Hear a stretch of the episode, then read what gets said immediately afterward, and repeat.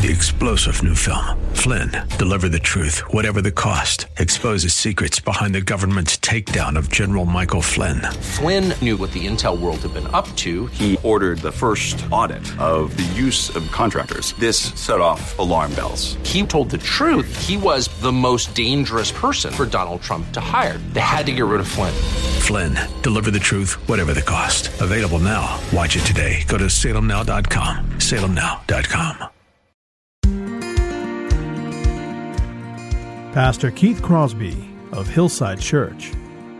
The Bible really means this, and Jesus here is going to expound and expand on the heart of the law, the Word of God, the law and the prophets, because he said, I did not come to abolish the law and the prophets, I came to fulfill them, that heaven and earth will pass away before they pass away. And as you and I sit here today, we're firmly grounded on earth, it's still here. And this applies to us today as much as it applied to them there.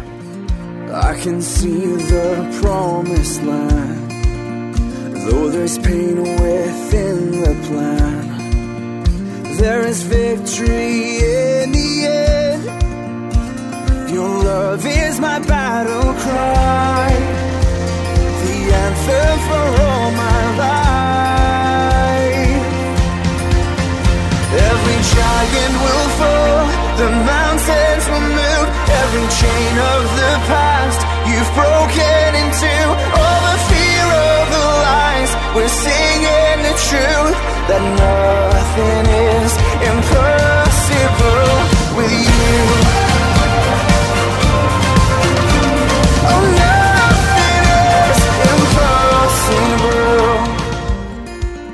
Hello and welcome to today's edition of Grace to Live with Keith Crosby, Senior Pastor at Hillside Church in San Jose, California. We are so happy that you've chosen to spend time with us on the program today.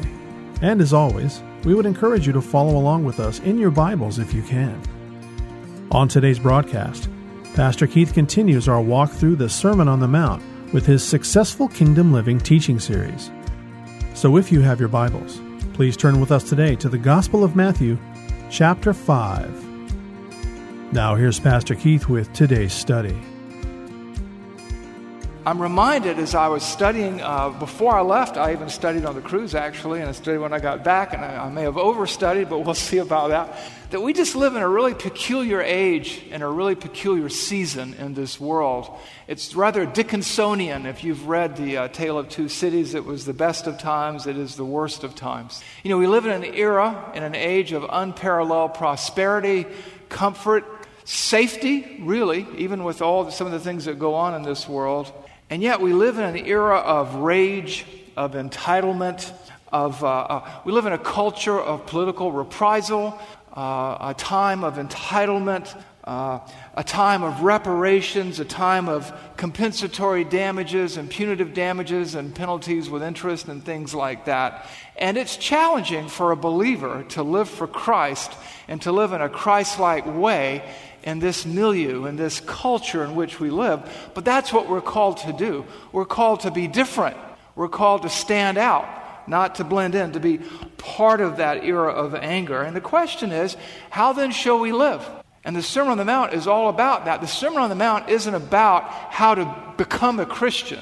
It's about how to live like a Christian, how to live as a Christian should live. It is Jesus Christ only preserved sermon in its totality. It probably took him less than a half hour to preach. It's going to take me about 14 weeks to preach, but I'm kind of unpacking it here.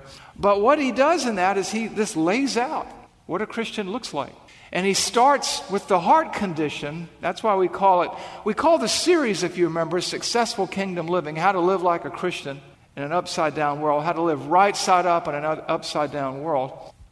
And he t- starts about how living like a Christian begins on the inside and radiates outward. That's where we had the, uh, the Beatitudes, and that's how we've worked our way into this part of the passage because Christ enters our lives and he changes us from the inside out, and that change shows, it manifests itself externally.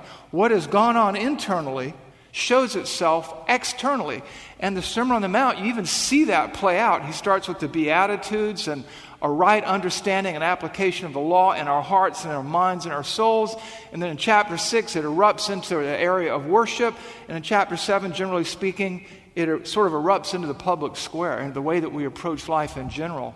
The Christian life is observable, tangible. Jesus refers to it as salt. It has a preservative effect on those around. Uh, salt was a, uh, was a preservative in those days. They didn't have refrigerators. They, preser- they rubbed salt on things and it slowed down the, the deterioration process. The way that our influence on the culture is supposed to slow that down. It's, a, uh, it's an antiseptic. Uh, it uh, kills uh, bacteria. Uh, it kills germs. It, it kills uh, things that damage and destroy. And our conduct, our faith, as we change this world one soul at a time, is supposed to have that effect as well.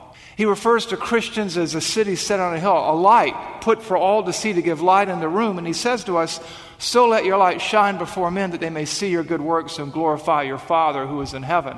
And what we understand in that is this is that Christian faith just isn't talk. The Christian faith isn't just theology. I mean, one of the things that's driven me crazy throughout my pastoral ministry is there are people who know theology and they can talk to you about theology, but they can't live out their faith. And that's why it says you're salt and light because you're to have an influence. You're to be, you're to so let your light shine. What's happened to you inside of you is supposed to manifest itself so conspicuously that everybody around you looks at you and says, Who put a quarter in you? What happened to you? Why are you the way that you are? Because we have new life in Christ. And so as we look at the Sermon on the Mount, we ask ourselves, How then shall we live? And Jesus is answering that question, how we should live. And if you look at Matthew chapter 5, verses 38 to 48, we're going to wrap up chapter 5. We're going to wrap up the you've heard it said, but I say to you antithetical statements that the Pharisees have taught this, but the Bible really means this. And Jesus here is going to expound and expand on the heart of the law, the Word of God, the law and the prophets, because he said, I did not come to abolish the law and the prophets, I came to fulfill them, that heaven and earth will pass away before they pass away. And as you and I sit here today, we're firmly grounded on earth. It's still here. And this applies to us today as much as it applied to them there. So let's read Matthew chapter 5, verses 38 to 48. What does it say? You've heard it said, an eye for an eye and a tooth for a tooth. But I say to you, do not resist the one who is evil. But if anyone slaps you on the right cheek, turn to him the other also. And if anyone would sue you and take your tunic, let him have your cloak as well. And if anyone forces you to go one mile, go with him two miles. Give to the one who begs from you, and do not refuse the one who would borrow from you. Verse 43 You have heard it, that it was said, You shall love your neighbor and hate your enemy. But I say to you, love your neighbors and pray for those who persecute you, so that you may be sons of your Father who is in heaven. Because he makes the sun rise on the good and on the evil, and sends rain on the just and the unjust. For if you love those who love you, what reward do you have? Do not even the tax collectors do the same? And if you greet only your brothers, what more are you doing than others? Do not even the Gentiles, and there Gentiles means unbelievers, do the same? You, therefore, must be perfect as your heavenly Father is perfect. And that that's a lot right there. That's a tall order he's calling us to. But you know what? He never calls us to do anything he doesn't give us the ability to do.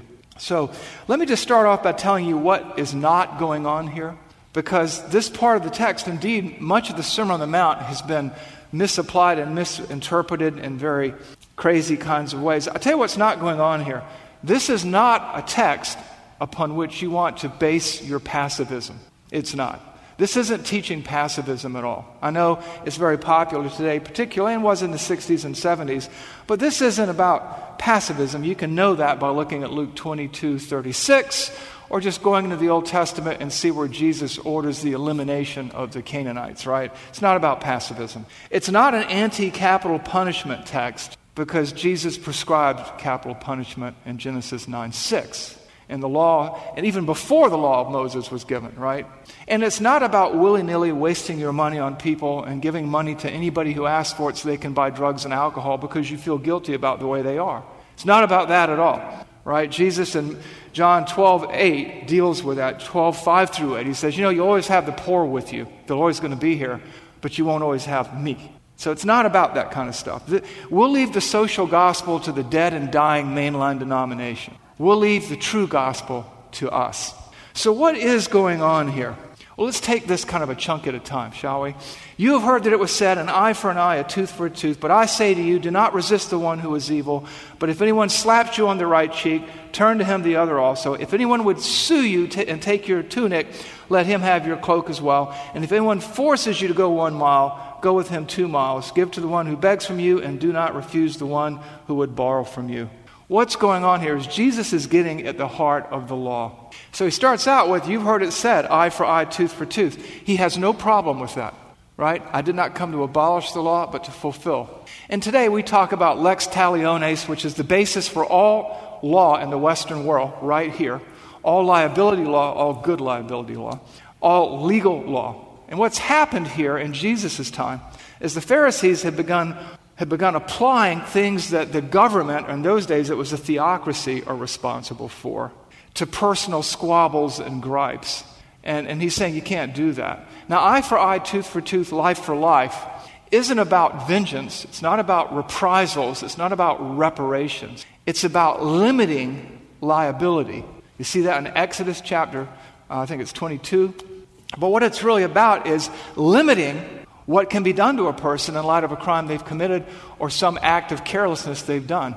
You know, this whole era of honor killings and doing unto others what they did to us doesn't fit into all this stuff. This, a lot of our tort law today is just so over the top. But what Jesus is saying here is he's telling them you, you don't have the right to settle personal scores. You're a Christian. You follow me. And then what he does, and this is what people often miss, he gives three examples from the culture and the context here is about dealing with the evil person, dealing, dealing with the evil doer.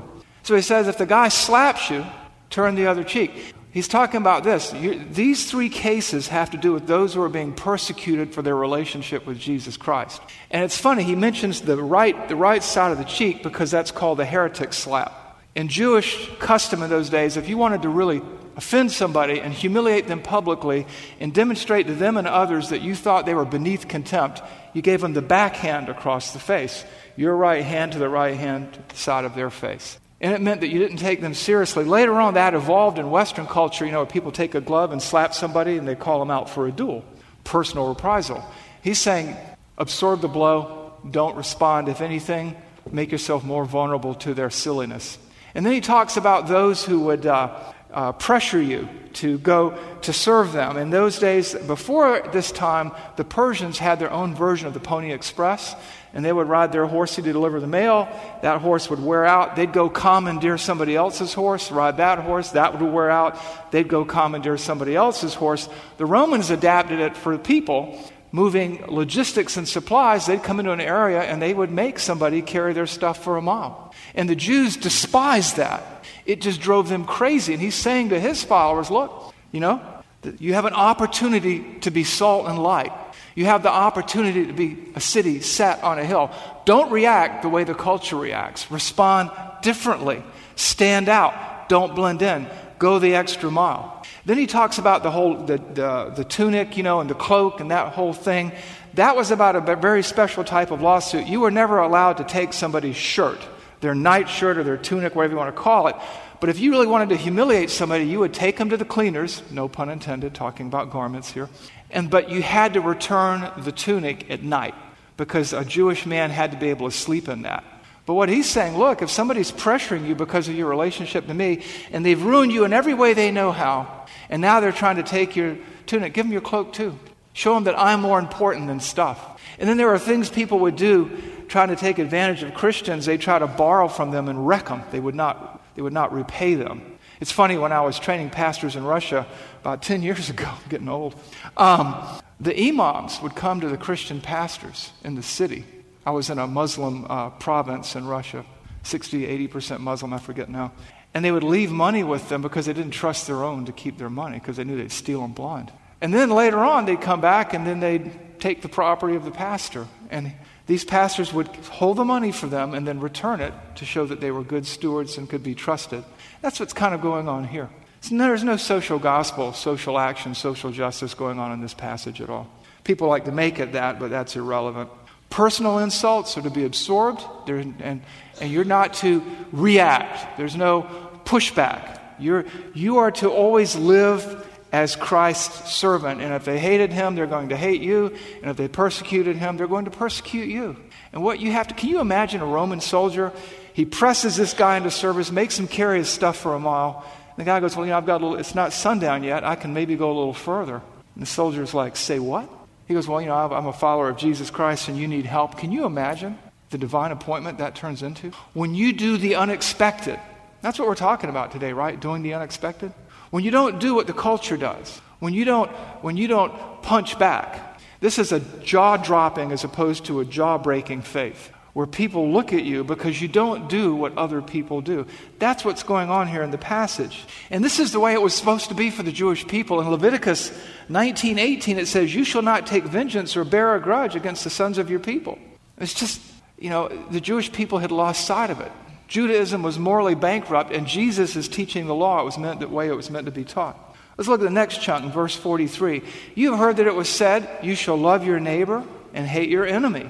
Doesn't say that anywhere in the Bible. That's rabbinical tradition. But I say to you, love your enemies and pray for those who persecute you, so that, there's your purpose clause, you may be sons of your Father who is in heaven. For he makes the sun rise on the evil and, and on the good, and sends rain on the just and on the unjust. For if you love those who love you, what, what reward do you have? Do not even the tax collectors do the same? And if you greet only those who are your brothers, what more are you doing than others? For even the Gentiles, the unbelievers, do the same. Therefore, this is the point of the passage here you must be perfect as your heavenly Father is perfect. From the very first, you have heard it said, but I say to you, sink in. Because Jesus is not upending or abridging or altering the law here. He's teaching it the way it was meant to be taught. He's teaching it the way that it shows up in the Old Testament and in the New Testament. He's calling them and he's calling you and I, by extension, as we read this passage today, to do the unexpected. Because if we are poor in spirit, grieving for sin, hungering and thirsting after to do what God calls us to do, trying to be peacemakers, rep- reconciling men and women to God, then we're not going to trust in conventional wisdom we're going to trust in what I would call confessional or convictional wisdom because we confess Christ and our convictions are mapped out for us there and th- throughout the pages of all the scriptures. And so we're going to do the unexpected. We're not going to live in an upside down way, the way this upside down, broken, and hurting world lives. We're going to live right side up. We're going to try to live out our faith as successfully as possible. We're not talking about sinless perfection here. We're talking about a striving after righteousness. And you know, and it says, therefore, you must be perfect as your Father in heaven is perfect. He's not calling us to sinful perfection. The word there comes from a Greek word teleos, which means complete, thorough, mature. And if anybody is thorough and mature and complete, it's God, and we're to strive to be like Him. And so today's message is called Doing the Unexpected, subtitle Christ Makes Us Different. And today we want to talk about how are we different? How are we different? How do we live differently? What does it take for us to live differently? Because the reality is, is that Christ will use you to change the world, one soul at a time, if you live out your faith in a way that is faithful to Him, in a way that pleases Him, in a way that honors Him. And the question we have to ask and answer is what does it take to do this? What does it take to do this? And it really, today, I'm going to show you three ways in which you can live out your faith in an eternity changing, life changing, transformational way, which will bring glory to God, good to others, and no doubt growth to you. And the first thing that he calls us to do, really, as you read through this passage and think through the whole discourse, is he calls us to live generously. We live generously as Christians because those who have received much, much forgiveness, ought to forgive much. Where do we see all this? We see this beginning in verse 38, going through verse 42. You have heard that it was said, an eye for an eye and a tooth for a tooth. But I say to you, do not resist the one who is evil. But if anyone slaps you on the right cheek, turn to him the other one also. And if anyone would sue you and take your tunic, let him have your cloak as well. And if anyone forces you to go the extra mile, uh, to go one mile, go with him two miles. Give to the one who begs from you, and do not refuse the one who would borrow from you. In other words, do the unexpected. We must do the unexpected by responding in a Christ like manner rather than reacting like the world. I'm reminded that he was humiliated and slapped, the so called heretic slap. He was taken to court. People sought to compel him to do things against his will. And they're going to do the same with us. And what we're not saying here is roll over and play dead. I'm not saying that at all. You know, if somebody tries to kick your door in and steal your property, I can tell you what's going to happen at my house. That's not about persecuting you for your faith. But I, you know, I think of the couple in Colorado who refused to violate their conscience by baking a cake for a wedding that they could not endorse or approve of. And if you watch that play out, and as they got they got the pantsuit off of them, metaphorically speaking, if you watch them interviewed, there was never any anger or bitterness or venom or resentment. There was brokenness, there was sadness, there was distress, but they never got nasty. They conducted themselves appropriately, generously. They were demonized, they were threatened. You know, it reminds me of uh, 1 Peter 2, where it says, He was reviled, and he did not revile in return. He was persecuted, and he uttered no threats, but he kept on uh, uh, entrusting himself to the one who judges righteously. That's what this couple did. And the Supreme Court exonerated them while I was in Europe, pretty much. Left some of the job undone. But God, you know, we trust God. You know, you abide in Christ, you keep His word, you let Him do the heavy lifting. You don't seek your own revenge. Sometimes we are called to suffer. We should suffer like a Christian. We must keep on entrusting ourselves to the one who judges righteously. It's not about tirades, it's not about crazy YouTube videos or Facebook posts or Twitter things. We may not receive justice in this world, but we will receive it in the next. God doesn't ask you to be perfect, He asks you to be faithful. And you and I, our frames, the psalmist tells us, are like dust. We sometimes fall short, but we're to live a life characterized by trying to do the unexpected. Who knew how that would turn out for these bakers in Colorado? It turned out well, relatively speaking. We are not to be vindictive. We are to be indicative of how a Christian should live who follows Christ. In Romans 12, 17 to 21, it says this. The Apostle Paul explaining it in a different way. Repay no one evil for evil, but give thought to do what is honorable in the sight of all. If possible, so far as it depends on you, live peaceably with all. Beloved, never avenge yourselves, but leave it to the wrath of God, for it is written, Vengeance is mine, I will repay says the Lord. To the contrary, if your enemy is hungry, feed him. If he is thirsty, give him something to drink, for by doing so you will heap burning coals on his head. Do not be overcome by evil, but overcome evil with good. Do the unexpected. Now, people are going, what does that mean to heap coals on his head? That's an ancient tradition. You don't need to worry about it. We don't do it today. I don't see anybody with any kind of big vessels with fire on your head, so we won't get into that. But the bottom line is when you live like a Christian, in its own way, it shames the person who ought to be ashamed. And hopefully, what it does is it makes them think about what makes you different and why you believe what you believe. And it may gain you a hearing or an audience.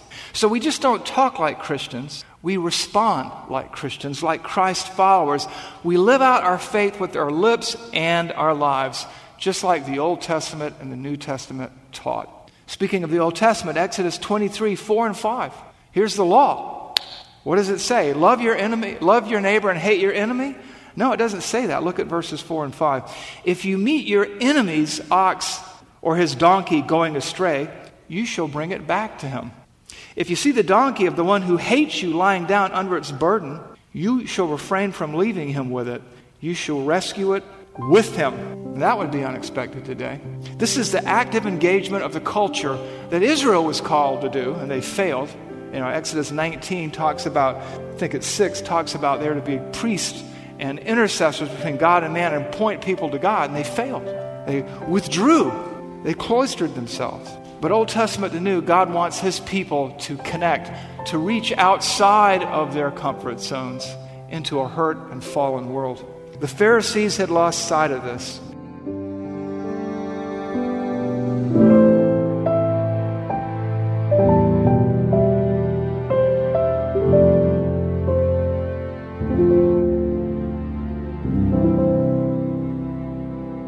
Pastor Keith Crosby with today's Grace to Live radio broadcast. From everyone here at Hillside Church, we just want to say how grateful we are that you've chosen to spend this time with us today studying God's Word. And if you have questions about today's program, or if you'd like to hear more messages from Pastor Keith, then I would encourage you to log on to our website, hillsidechurch.org, where you can find more messages and content from Pastor Keith in the Sermons Archives tab, as well as links to Pastor Keith's blog and the new Out of My Mind podcast. You can also connect with us to see the many things happening here at Hillside Church, including our service times, ministry opportunities, and our calendar of upcoming events. Again, all this and more can be found by visiting the website hillsidechurch.org. Well, we hope that you'll join us again right here next time on Grace to Live. But until then, I'm your host, Kevin Reeves, and on behalf of Pastor Keith and everyone here at Hillside Church, it is our prayer that the Lord will richly bless you and keep you. And thanks for listening.